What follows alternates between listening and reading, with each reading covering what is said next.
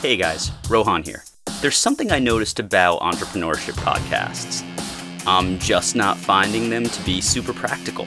I mean, interviews with successful founders, stories about raising massive venture capital, getting celebrity shoutouts. It's interesting and all, but as founders of bootstrap brands, we're in a different place. We need advice that we can apply right now to move to that next step. That's what we're all about here on the Bootstrap Branding Podcast. We'll have laid back, informal conversations with founders who have just done what you need to do build your product, find your first customers, and all the other early stage stuff that frankly makes or breaks you. Remember, you can catch up with all of this at bootstrapbranding.com. Alexander, thanks for joining. Can can you can we start off? Can you just tell us a little bit about yourself? Tell us a little bit about about the brand. Yeah, sure. Yo, what's up? Thanks for having me uh, on the show. My name's Alexander Harik for all of those uh, folks listening, and I'm the co-founder of Zesty Z. Um, my co-founder is actually my mom, but we'll get to that in a second. And her and I are, you know, building a a brand out of Brooklyn that's really inspired by the Mediterranean diet um, and the beautiful flavors um, from that part of the world. And I started the company three years ago. We officially launched, but more like four. And we are uh, a national supplier to Whole Foods, and we make three products. We have a air popped Mediterranean popcorn. We have a seasoning line like a Mediterranean everything bagel and za'atar. And then we have a condiment line as well, which was our first product, uh, which is the za'atar and olive oil, you know, combination, you know, mix. So that's our product line. Whole Foods is our, you know, main relationship and account, but you can find us in the tri-state New York, you know, metro area in a lot of independent stores and online retailers as well. I'm really looking forward to getting into learning how how a lot of that happened. But first, like you don't see too many people start up with their parents. Can you tell us a bit about that? And I watched some of the videos. Your mom's a force, man. She's great. Yeah. Um, uh, yeah, thank you. And no, not many people do. You know, there's a lot of family businesses and in various shapes and sizes, especially in food, right? You know, bakeries, other things, whatever in the New York area you see. But um, yeah, to have your mom be your co-founder on a legit, you know, bootstrap, you know, emerging brand, independent kind of hustle yeah, it's pretty wild, but it's been great. Uh, I just give that as a testament to how cool my mom is. Um, she's a badass herself. She has had a successful career and really worked her butt off um, in the finance and banking area as a woman, kind of you know going through a lot uh, over the past 40 years working and and became successful and she was good at it. But she knows the grind, and so um, creating a company based on our Lebanese heritage and our Mediterranean background, you know, Middle Eastern background, uh, it was key to have her being part of it. And she's a good sport. I mean, I think the best thing I can say really about it is she's very self aware. I think that's the most thing that businesses, especially family ones, don't do well. She knows that I'm the CEO and this was my idea for sure. There's a lot that she contributes from the finance side, from the R&D side, from the flavor, you know, from the marketing. And so it's just the self-awareness each of us really have that make a good team, whether it's from sports or business or whatever, or politics, it could be anything. So she's super aware and she likes to say, you know, if she understood how to go from parent to partner. And I give her like all the credit in the world. Like she gives me my space. She lets me make the final decision, even though we try to make them together 99% of the time. And um, she believed in me. She was the first one that was like, yeah, let's do this. She made me, you know, I say this all the time, but she made me come with a legitimate business plan and model. and it wasn't just like, oh yeah, honey, like we'll do this. Like, no, mom was like, no, you get your ass together like a business plan, and it's got to be at least more than one page. So, uh, so that's how we started, and I give her all the testament in the world. But it's been really fun, you know. Um, I think in the evolution of a relationship as a child grows, and especially coming from a Middle Eastern Mediterranean background, where culture, family, faith, food are all like super important, like many beautiful cultures across the world. It's like, what is that parent child just dynamic on its own? It's like relationships. And like as the child gets older, right, do the responsibilities, you know, go more on them, right? And it happens everywhere. But to like have like, you know, the last chapters of her life or like the last quarter of her life to be more entrepreneurial and doing something that she never thought she would be doing, like a vendor in Whole Foods nationwide.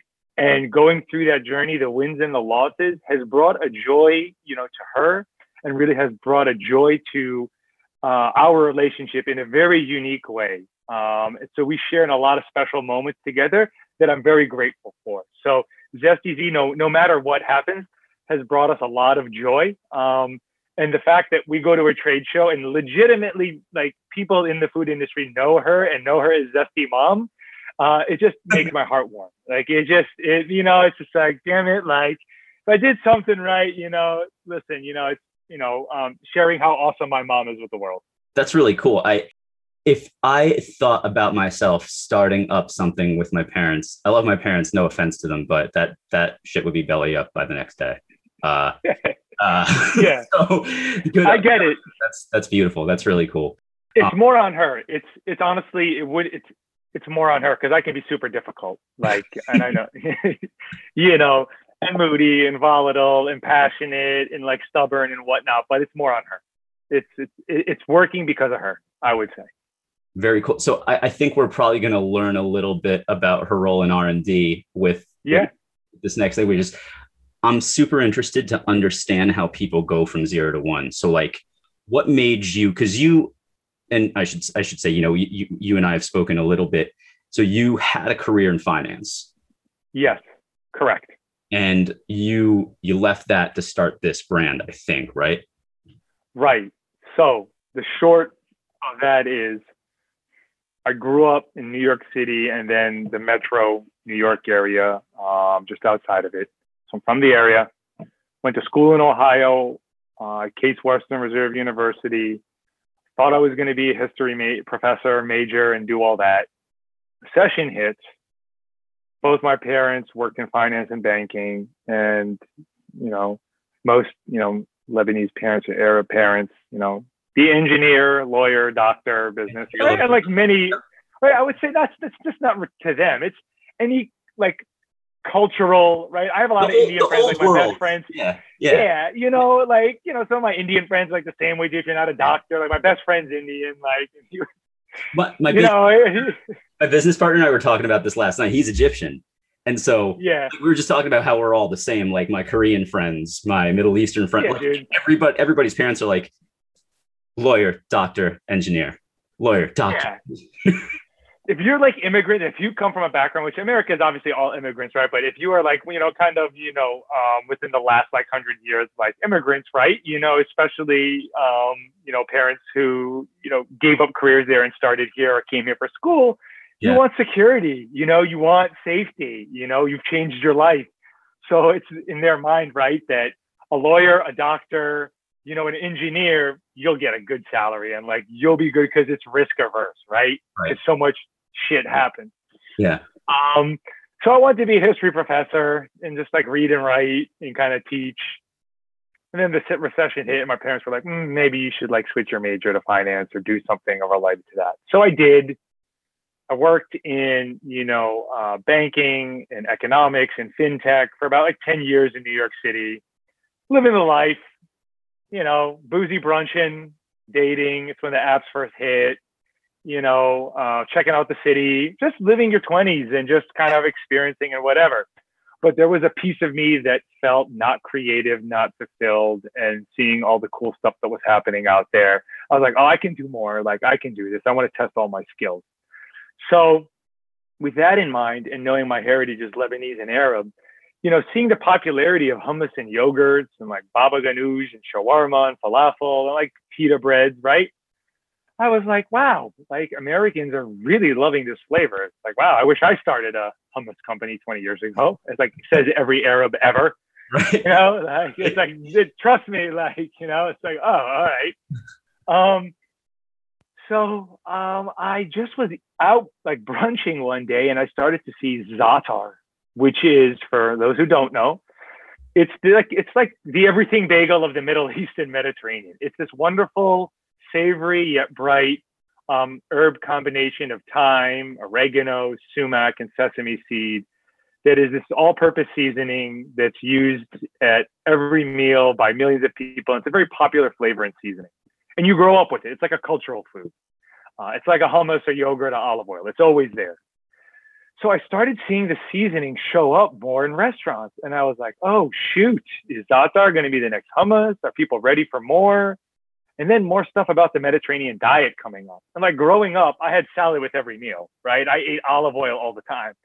We grew up in a home where it was like 80% vegetarian, you know? So like these ideas and low sodium. So like these ideas of the Mediterranean diet and flavors were instilled in me in such a young age that seeing the popularity um, within the restaurant space and with consumers gravitating towards that direction in their choices was fascinating to me. And I thought, wow, like couldn't I build like a modern brand built around the diet and those flavors and really innovate and create stuff? So take like the familiar American kind of products and blend them with kind of the unfamiliar for the majority of folks. And I was like, let's start with what I know is za'atar. And a za'atar and olive oil combination is classic you either mix it in a bowl at home and use it as a versatile spread, like a pesto, like a Lebanese or you know Arab pesto, or you kind of dip and dunk. You like take your bread, dip it in the olive oil, then dunk it in the za'atar, and then you can cook with it. So I was like, a lot of people sell dry za'atar, legacy spice brands, kind of old school, kind of look and feel. Yeah. I was like, why don't I start like a cool company and try to sell the za'atar condiment and see if I could teach people. So that that was like the genesis of the idea and i think it's important you have that historical context the frustrations with work being in a foodie city. It's like all these things happening like at once and i'm just relentless man. Like i have no mercy you know just for people even in my personal relationships. Like if you suck i will drop you after one strike you know? Yeah. Like i hold people to like a high standard because i hold myself my mental my physical like very organized like I hold myself to a high standard and I hold those, you know, around me accountable as well. And so I was like, if I'm going to do this, yeah, it's going to be bootstrap, but I'm really going to go after this with a vigor and intensity that, you know, um, people may not be comfortable with or have seen um, in my in my circle. So you know you want to start this. Like, what are the first right what are the first steps you take? Okay. Like, what is step one? Like you wake up, you're like, I'm starting a day. What what do you do? So so I had thought about the Zatar condo. So you start doing research one. Who's selling Zatar and what does it look like? All right. Everyone's selling it dry. Okay. In my mind, as a business, there, there's like only three models. You know, you either do something totally innovative, you either be the middleman or take out the middleman, or you just do a remix, a better version of it. Right. Like those are in my mind. Maybe there's, you know, some other thing out there, but you can group every business in my mind, and I've thought about this into one of those three categories. So I was like, I can't make Zatar better than it is like already. I mean, sure, there are some bad brands out there that use fillers and stuff, but like if you get good Zatar, it's good Zatar. It's still dry. Right. So I was like, oh, I'm not going to do that. And I was like, why don't I do something innovative? So I realized that no one was selling za'atar and olive oil combined. And so I did that one. Then I figured out, I worked on a name. Right? So I did some exercises around like naming and what I was doing on a whiteboard. Zesty Z basically stands for Zesty Za'atar. Yeah. I love the word zesty. I like the letter Z. You know, it was catchy. It was fun. Mm-hmm. Zesty Z works. Then I ran up on my family was the third step. They right. thought I was nuts. Uh, and I asked mom for her recipe and she asked me to come up with a business plan. Step four was really uh, going on LegalZoom. Um, just LegalZoom. For everyone's listening, like don't talk to your loyal friends, lawyer friends. Just do it on LegalZoom. It's like 250 bucks for LLC. Right. I, yeah. I didn't. I didn't use LegalZoom. I used something similar, but like that part of things. Yeah. It, take, it do takes it. 20 minutes. Just do it. Yeah. Yeah. It's just just do it. Get it done. Um, you know, once I had the names, I had that, and then you know, uh, I looked at domains I looked at social media handles on, you know, Twitter and Facebook, you know, and Instagram. And I kind of got all those pieces like together before I really like hashed everything out. So that's kind of the more branding and marketing side of it. From an operational standpoint, I knew that's what the next phase was. So where the F am I going to make this? Yeah. So I started literally Googling Google University. Everybody listening, like Google University. It's like, wow, to make food products, you can't manufacture it in your home. Right. No shit. Like, all right, yeah. okay. You know, food safety was something I didn't know anything about. Um, so I looked up everything from the state of New York, the New York City Department of Health, what you needed. And you basically needed a license, like a food handling license, and like a food processing license called the 20C. Okay. And so I basically looked all those things up and like followed the process there. So I knew I could legally produce it. And then um, I looked for manufacturing. Okay. So I reached out, I looked at co working spaces and kitchens and things. And at the time in 2015, 2016, Brooklyn and New York City was having a little bit of like a independent, like specialty food renaissance where like kitchens were opening up. Yeah. And you and mean like so shared commercial kitchens, right? Like correct. What you, yeah. What you can do for people who might be unaware of this and like looking to to to to do something in the food and beverage space. I think some cities probably better than others. New York, Brooklyn, definitely probably one of the better ones. For sure. But if you look around in your area, you might be able to find a commercial kitchen where you can rent space or yeah. rent time, almost like abandoned yeah. recording studio, kind of, you know? Yeah, yeah, yeah, yeah. You got it. It's like a studio. I mean, so again, yeah, just to help some folks out, like your religious institutions or like organizations, whether wherever you go, if there's like a kitchen there, okay. you know, there's like a shared kitchen, they definitely have a license. You can go negotiate like a deal to rent time there. Right. Um, you can go to restaurants you know, bakeries, you know, like if you know places are only doing breakfast and lunch, right? You know, that space, like a deli, right? Like some sort of catering place, you know, in the evenings or overnight, you know, you can strike a deal. Right. Because you want to avoid signing a lease. Never sign a lease in your life doing this, like that, from the beginning. That's incredible advice. I never never thought of that. Like if if if there are caterers and obviously like they're footing the bill on this commercial kitchen to run a catering business. Yes. You can't use it 24 hours a day. I mean, it's impossible. You cannot. And you, you know, cannot. Can you negotiate to rent time? And maybe you're doing them a favor by like helping them basically pay for an asset. You are. You are. And like, don't go and don't come at it if you make this ask with like, like you're providing value. Like they're earning income while they're sleeping. Yeah, you might have the graveyard shift, but if you're passionate about your idea, like who gives a shit? And like, you can use their fillers, like the sweet one I see you have right behind you, which is so on brand for this podcast. Like, ladies and gentlemen, let me tell you, like, you know, my man here literally has like a filling machine, like in his background that, yeah, that's incredible. It's literally a filling machine. So yep. very on brand for your, it's like a trophy. It's a sign yeah. of a, it's like a trophy for sure. Yeah. yeah. Badge of honor. I love it. Yeah. Um, Try to run around it, but, run around the block with it, make your shoulders hurt. I still have the first label maker uh, that we use. Oh, word. Uh, yeah, my mom's like, keep that in our office just to remind you of like stuff you had to do. um, it's a good idea. Um, so getting back to the kitchen space for food and bev, yes, go contact your local restaurants. Like seriously, people, you are doing them a favor. You are offering them income while they are sleeping. You'll still have to get your food processing license for their insurance and stuff, like to show that you're a worthy tenant. But like if you know how to use like an oven and like a pot, like they're not gonna mess up and they trust you. So yeah. Anyway, that's that.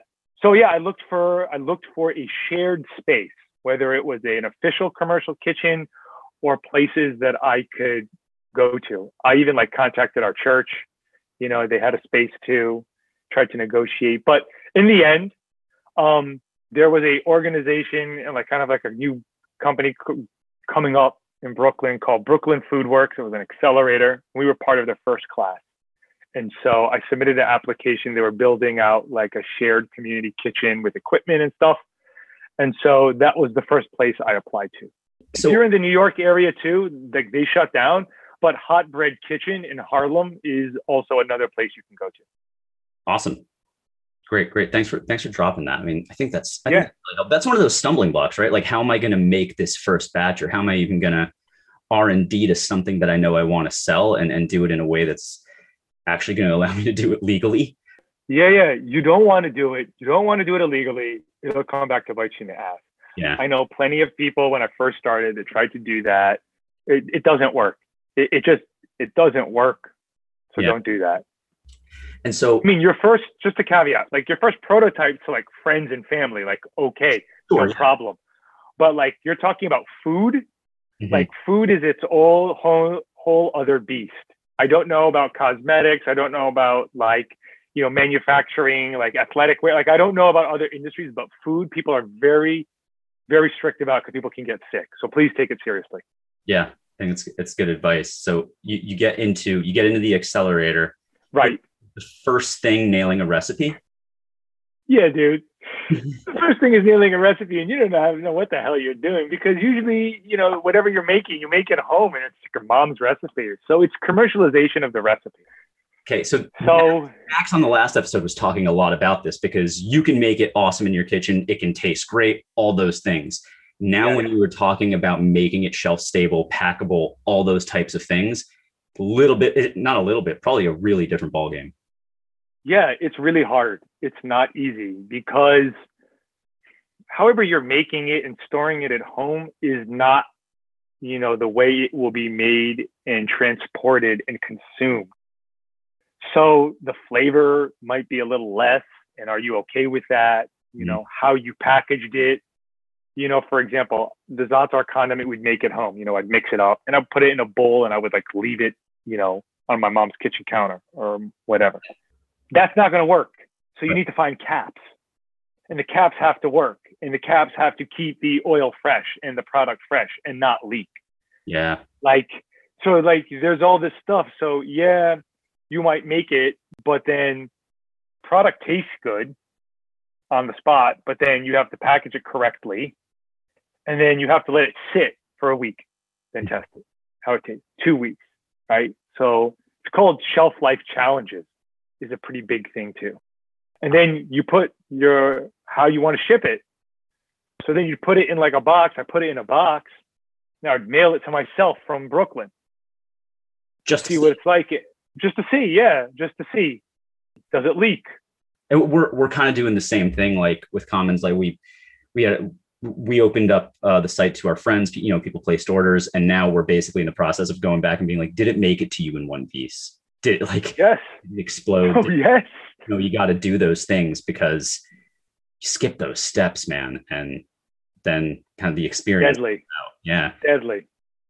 i'm gonna guess like you you r&d's your way you got you got it Yeah. on it you achieve sh- uh, shelf stability right Yep. and then Yes. did you did you start like how how did you do the first sales like where like what was the first place So yes. So fast forward to right packaging, glass, yeah labels, like all the individual components. You have to Google University and ask around, ask Twitter, LinkedIn, Google, wherever. So assuming you get all that done, right? Even designers too, printing, whatever. Okay. So you have a viable product, even though the first iteration probably looks like shit. Like you know, you want to go sell, you want, you want to go sell it. So that's what happened with us. At least. Like wow, I look back at this label. Damn. Ooh. Um. but that's okay right like Yeah, of course it's great. It's great. It's Uh, great. It's great. yeah. It's, it's it's great. Listen, you're always going to be your hardest critic. Everyone says that. You know, I would just give people this packaging advice. Just keep it stupid simple. Tell people what the product is and how to use it in an elegant and bright way or whatever aesthetic way that fits with your brand. Don't try to be too cute with your fonts and like this stuff and like whatever readability. Consumer has three seconds when they walk by to see your product. Can you get them all that information in that amount of time or capture their attention to stay five seconds? So I have like a, so our first batch size was like 50 jars and I was thrilled. I was like, wow, this passed all of our challenges. Here we go. Let's, you know, right? LFG, like, let's go. So I'm like, I, I mean, I have a personality, I'd like to think, a friendly personality. Um, and I don't take myself too seriously. So rejection really never bothered me. It bothers me, but it never prevented me. And I was super passionate. You know, I had my culture, you know, behind me. I had some friends and family. So I got blue IKEA bags and I, you know, packed them up in six in a case. I made these recipe cards, you know, on Vistaprint. And I literally looked up, you know, the stores that people were selling into within our community. And I literally looked looked up who the owners were, tried to find that information. I wrote a handwritten note. I put like pita chips in a little bag, nice. you know, with a recipe card in a jar. And I literally showed up with a blue IKEA bag full of like jars and these little green bags, being like, hey, can I talk to a manager? Yo, let me talk to a manager. And and how were you received? Like, did, did it work? I mean, did you get in? No, it works. It works. It works. Listen, you don't open up a retail independent store. Like people want new products and they want to meet the founders. So, you know, it's like they're used to getting pitched. It's cool. And they're usually, if they're smaller independent stores, usually like to willing to support local brands. So you just got to come at it professional, do a little research and show you're passionate you know, and it's an interesting product that they don't have. So I just said, yo, hey, I'm Alexander. Can I talk to a manager about our awesome new company that's based in Brooklyn? I mean, who's going to say, like, you know, here's this guy, he's like sweating. It was like August, you know, carrying everything 10 seconds with the manager. I mean, like, you know, and then the manager usually comes out, you know, most of the time and you say, hey, you know, we make this really innovative, you know, Zaatar condiment. Do you know what Zaatar is? They're always usually like, yes. So this demographic knew. I said, This is for you. Uh, my information is in here, and I gave you a recipe card. I think your customers would really love adding really new flavors and aspects of the Mediterranean diet, you know, to meals at any time. And I'd be willing to give you a free case and kind of do a demo. Yeah. So my only ask is just try the product and let me know if I can borrow a couple hours of, you know, your time in a corner and just talk to your customers and it was just like it was just like this. I mean, that wasn't exactly it, but that was like the demeanor and like what. I, and I tried to go at like two o'clock. You know, you're not going in like you know, you try to go in the lull between breakfast and like lunch. I mean, breakfast and dinner and lunch. I mean, and like honestly, if the person owning the store is like a half decent human being, I mean, you're giving them free product. Yep. You know, hopefully your idea looks good. It's professionally packed. You know, you're not a clown showing up and you're speaking from a part of it, you know, of, of you know, appreciation and, you know, authenticity. And yeah. you're, you know, you're wearing your heart on your sleeve. Yeah. And what I think is interesting is like you went, you went with the demo approach first, right? You basically just said, let, let me just set up, do samples and talk to customers, and then we'll go yeah. from if it works, right? Like it's gotta go, gotta go that way. Gotta go that way. I mean, because this is pre-COVID environment. Like right. these independent stores love demos. They love like think of it from their shoes, right? There's an energetic person like bringing something new to the store. You know, variety is the spice of life, and you know, so you have an energetic, enthusiastic, professional person giving out free samples, just like you're at Costco. It's the same kind of thing. People love free shit. Yep. You know, hopefully it's like a good product too that the owner like okayed. And you know, there's literally no risk because the first case is free and you know you're bringing the product with you. So it does it's like a mini event in their store. And that's the route i suggest everyone does. Because what you want to avoid for everybody out there especially in food and beverage even if you give them free product how are they how is the customer going to know about you? Right. You know is this store owner going to let you put a flyer up, but like, why would they let you put a flyer up for a brand that's brand new unless you're really good in convincing them or they're doing you a favor? Like, why would they give you any more retail space in their store yeah. when they could give that, you know, marketing, you know, that shelf space to a brand that turns a lot faster and they generate, you know, higher cash flow mar- margins and cash flow? I feel like we're very conditioned to think about considering marketing costs in terms of ad budgets, in terms of working with influencers, PR, you know, those things. And those things are important for most brands, maybe not all, but I feel like what you're talking about right now is, you know, something we're working on too, which is your product is your marketing cost. Because if you're in if you're in CPG of of some sort, food, bev, skincare, those types, yeah. you're gonna sample. You're gonna like you have to get out there and do samples. Tell them, tell them, baby, tell them. Right. You know. and, yeah, and yeah. Consider giving your product away for free in controlled amounts in controlled situations a marketing cost. Yes. If you're not if you're not willing to give out samples of your product for free, don't start your business. Yeah. Yeah, because People have choices. It, it's it's impossible. It's it is whether you're at a trade show, whether you're at a demo, whether you're doing marketing gift bags for an event. Like if you think your product is the best thing in the world and you're so protective over it, and for whatever your reasons are, you don't want to give out samples, like even little trial packs. I'm not talking about the big sizes. Right. Yeah. Maybe the big sizes you have to in the beginning. It's impossible to launch a successful CPG brand without gifting or sampling your product. Yeah. It's just fact of the matter. So that's the approach I took. And the product sold. I mean, I was very personable. You know, I rolled in, I had like, you know, little, you know, things of cheddar cheese and little pita chips and little bowls, and I figured it out. Mom helped me with this part obviously she's like, mm, you got to work on your presentation. I was like, all right.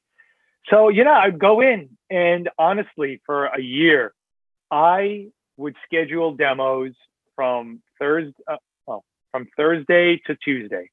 And on the weekend, I would double book like in the city. So like a morning shift and an afternoon shift yep. at like two different independent stores.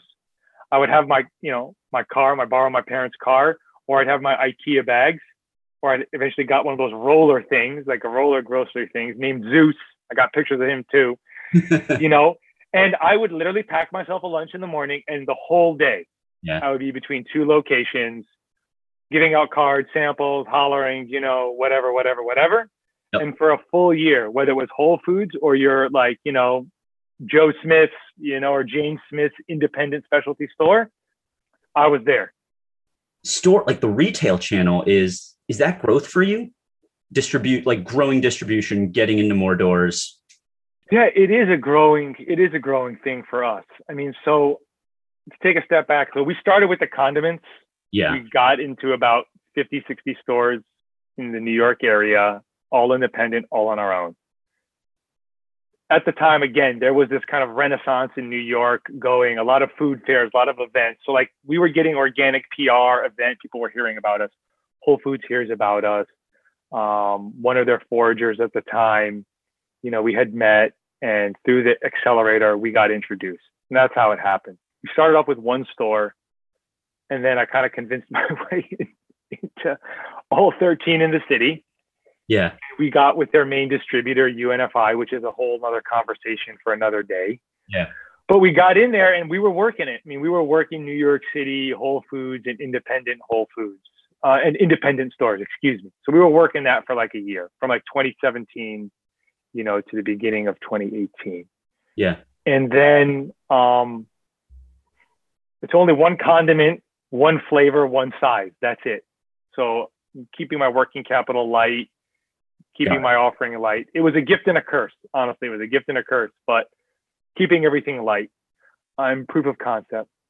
And then it got to the point where, you know, we were doing well with Whole Foods. I had conversations with their global team. They loved our story. They loved the brand we were trying to build, future, you know, future plans and kind of things we wanted to do. And just kind of something super innovative. Whole Foods loves innovation. And so we got, you know, we struck a deal to go national with Whole Foods and that was a pretty big moment. Um, and that happened, you know, at the end of 2018. Um, just going from self-distributing and selling on your own yeah. to now you're distributing through a distribution network at like the premier, you know, store in the United States for grocery. Yeah. I mean that that is a podcast series on its own. And what did it demand of you? Did you have to like did you have to switch to a new supplier who can handle that volume? Because it's being in Whole Foods yeah. it's, it's, a big volume thing, and you got to yeah, deliver. Yeah. You have to deliver. So, so when that happens, right? So when someone, so whatever your business is, once you achieve like you know initial scale, you have to make a conscious decision. Do you want to manufacture and invest in machines and capital expenditures, right?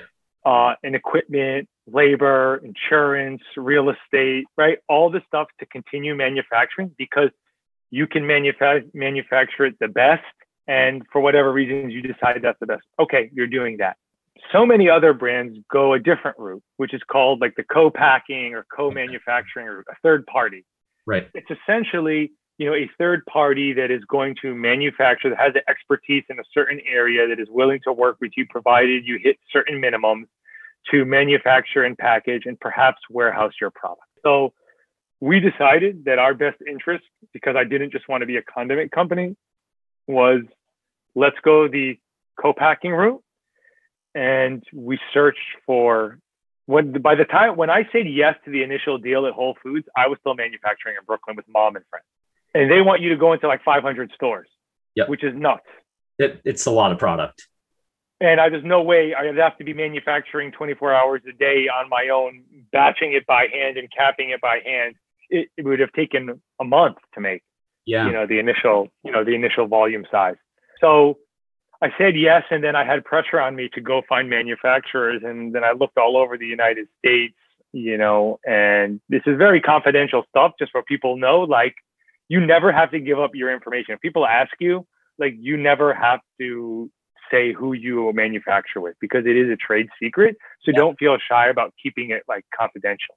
Got it. Um, a lot of brands generally know, you know, within the brand space, it's like, oh, you're on the line and you see someone else, it's like, oh shit, like, all Yeah. right, you know, um, or it's you're just big enough and you know, and it's more of a marketing thing. But um, we did a pretty big exhaustive search and figured out this was the best route. So we part, we, so we partnered with somebody. Yeah.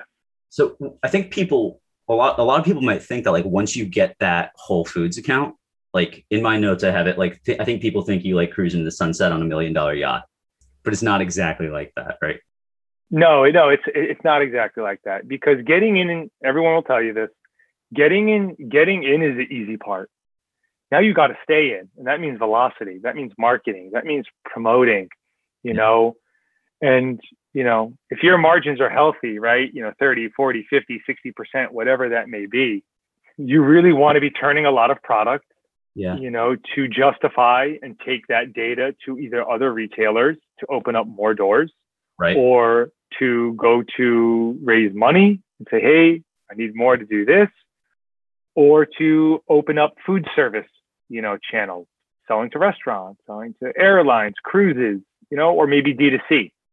So getting in is the first step. You got to stay in, and it is a really big challenge to So- keep product driving and brand awareness, top of funnel stuff. So what are what are you guys doing to to do that? Because you're right. Once you get into the store, so now you've got the shelf space, but they're expecting you to actually move those units, Right. and you got to you got to you got to achieve sell through, right? So like, yeah.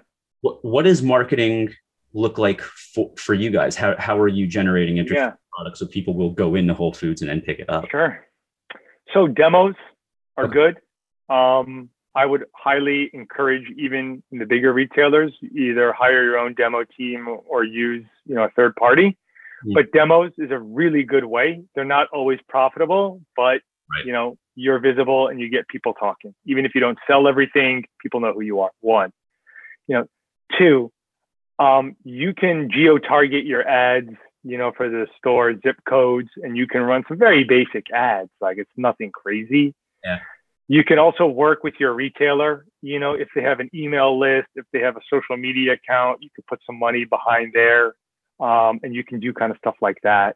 Got it. Um, so those are just some basic ways that like a lot of like folks do things. Mhm. Um, and also sponsoring events or sampling it like events within your community or those stores or if you know you know whole foods or a retailer is doing like a summer event find out what events they're doing and just toss some of those samples in Right.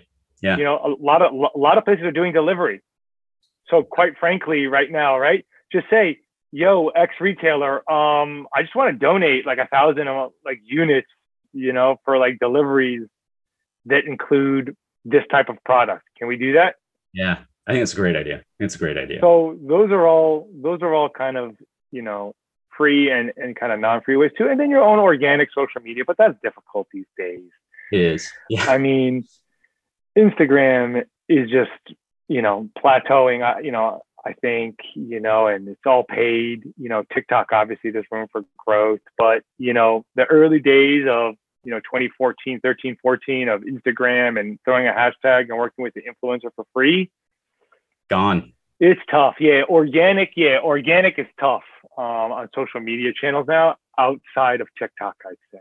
Yeah, agreed. So last thing I want to touch on is um I saw the I saw the spot that you guys landed in Bonap. Um it's cool. Yeah. Bonap. Thanks. so you, the product came recommended. Great spot. Yeah. How did Thank how you. Did that, how did that come about? Dude, that was organic. That was just putting yourself out there in the streets. You know, my sisters laugh at me when I always say the streets are talking, you know, but like literally, like literally, they're like, no, they're, they're talking. It's just getting out there. Yeah. You know, I know it's tough now in COVID and we're in a new normal, and maybe the same things I'm talking about that happen for us aren't applicable as much now. But like every event that I could go to, just show up, people. Yeah. Just show up. Just Yeah. show up. And like that's 90% of it. So like And- book fairs, cookbook fairs, like other things going on, just offer to set up a booth and go and people will talk about you. So Yeah. and I think what's important there, right, is you got to be in it for the long haul. Like it's a year of doing that before something like this materializes organically, right? plant the seeds. That's it. Gotta yes, yes. Don't don't do No. one and then expect to hit in a magazine, and then if it doesn't happen, get discouraged. Like it's not how it works. no it's it, it it's not how it's not how it works at all you know and bootstrapping too um which is obviously you know how we're building this have built it so far it's a long process Yeah, it's not pretty. It's very volatile. It's very emotional. I am a optimistic person at heart and forever will be. Yeah. but you need to like do a mental health like check like every once in a while because it's brutal. I mean if you can't take being rejected multiple times a day and as the founder like it's personal. I don't care what anybody says. Whoever said it's what hold on. I- what is what's the quote it's not personal it's business. Like Right. they never started a business so i Right, think that quote is trash. Right. that's trash. That's just so if you can't take you know rejection on like your baby or getting called your baby ugly right for like the analogy like every day and you don't have like a mental plate up here you know or people in your corner cheering you on save yourself like the heartburn and stress and like anxiety and you know rethink what you're doing Yeah, because as you have said in our private conversations, this idea that you will exit, start some idea, you'll go viral on Twitter or Facebook or whatever. You'll get into all the retailers that you want. Money will never be a problem, you know, and then you'll exit in three years for like millions of dollars. No. Yeah. Like, when it happens, no. when it happens, it's rare. It's a little bit of a lightning in a bottle thing. It- yeah and and you have to be okay like you have to like game plan and scenario and i'll be honest with you on this like like what is like the best optimal outcome look like? And then notch it down like well what does it look like if the market's telling you that they like the product but don't like love it? Yeah, do you shut it down? Do you just keep it online and just post? Do you sell some of it business to a strategic you have to think about all those situations. I do. Any brand owner that tells you they don't and have imposter syndrome and you know question themselves in waves of doubt is either really narcissistic or like has a product that i want to invest in yeah. like from from the jump like you know? Secretly very jealous of that person. yeah. Um, that's just the mental health piece. Every time i talk with you know with people on this you know and i get the opportunity to talk with cool dudes like you trying to build your own product and share with the community and build something your mental health is key so you know please don't sleep on that if you're listening it's okay to feel anxiety and have some failure and like talk to people please like you don't have to internalize it all Sage advice, man. Sage advice. Well, this was this was a blast. I think. well thank you This, thanks so much for coming on, man. This was wildly enlightening for me. I think people are going to love it. Um, before we wrap, tell us where do we where do we catch up with you? Where do we catch up with the brand? Yeah, so on uh, on IG it's at ZestyZ. You can see what we're doing over there and building. Uh, on Twitter it's at ZestyZ underscore official. The website is zestyz.com. You can find our products, our condiments at Whole Foods nationwide. Uh, we're going to be possibly, you know, locking in like a second national product drop later this year Right. for one of our other products. So Whole Foods, uh, Amazon website, and if you're in the tri-state area, you know, especially New York City, keep an eye out at some of your independents for those bright green jars or those colorful popcorn bags. Awesome. Thanks, man. This was a blast. Most welcome. Yeah, you better believe it. You know? and for everyone listening, I'm joking about feta because our cheese flavor is cheesy feta. So anytime I get to slide in a feta joke using it like that, I like to. So uh, thank you for having me. And I have to give you a lot of credit too. Um, I love your Twitter handle. I don't think people know how we met. We're this is like a IRL Twitter situation here. Right. And you know, it's crazy. All these are. We were t- talking with, you know, with Max from from the last episode. It's like yes, yes. Man. Like it I I got to know Max too on Twitter too. So when I saw you drop it on Twitter, I, you know, I had to holler. I was like, oh wow, you know, he's hooking up with Matt Max. I was like, I gotta bring some, I gotta bring some flavor on this one. So well, you did. it is really cool. It's really cool to connect with people on Twitter and um, then bring it in real life. So yeah, and your Twitter handle is great. Times New Rohan. Like thanks for a sucker that loves like cleverness and food puns because honestly I'm using feta jokes. When I saw that when we first met, I was like, this effing guy. Like, I, I'm like, all right, all right. Like, I'll have a drink with this guy. I'll have a, I'll have a coffee. I'll chat with him. months a ago, joke. Months ago, other folks on Twitter like gave me an award for for the best Twitter handle. And wait, uh, did they really? Yeah, it was a joke, but I printed it out and I took a picture of me like putting it on the fridge over my kids' drawings and like being very satisfied. and I posted, I'll, I'll retweet it and I'll tag you. It's pretty fun. Yeah, yeah. You got to tag me in it, dude. It's incredible. I was like, wow, this guy, really awesome. Anyway, thank you for the opportunity to chat. It's always cool meeting authentic people like you, trying to build as well. And that's the beauty of this community. So thank you for helping to support that and spread, you know, ZestyZ's awareness and kind of our love of the Mediterranean. It really means a lot. Awesome. Loved having you on, man. Thank you so much. Cheers. Take care. Peace. Hey, Rohan here again. Thanks for listening. I hope you enjoyed it, and I hope you learned something that you can use right away with your own brand. Make sure to hit that subscribe or follow button so you never miss an episode, and please leave a rating or a review. It really helps, and I'd love to hear your feedback. Catch up with me at bootstrapbranding.com. Take care. Stay tuned for the next one.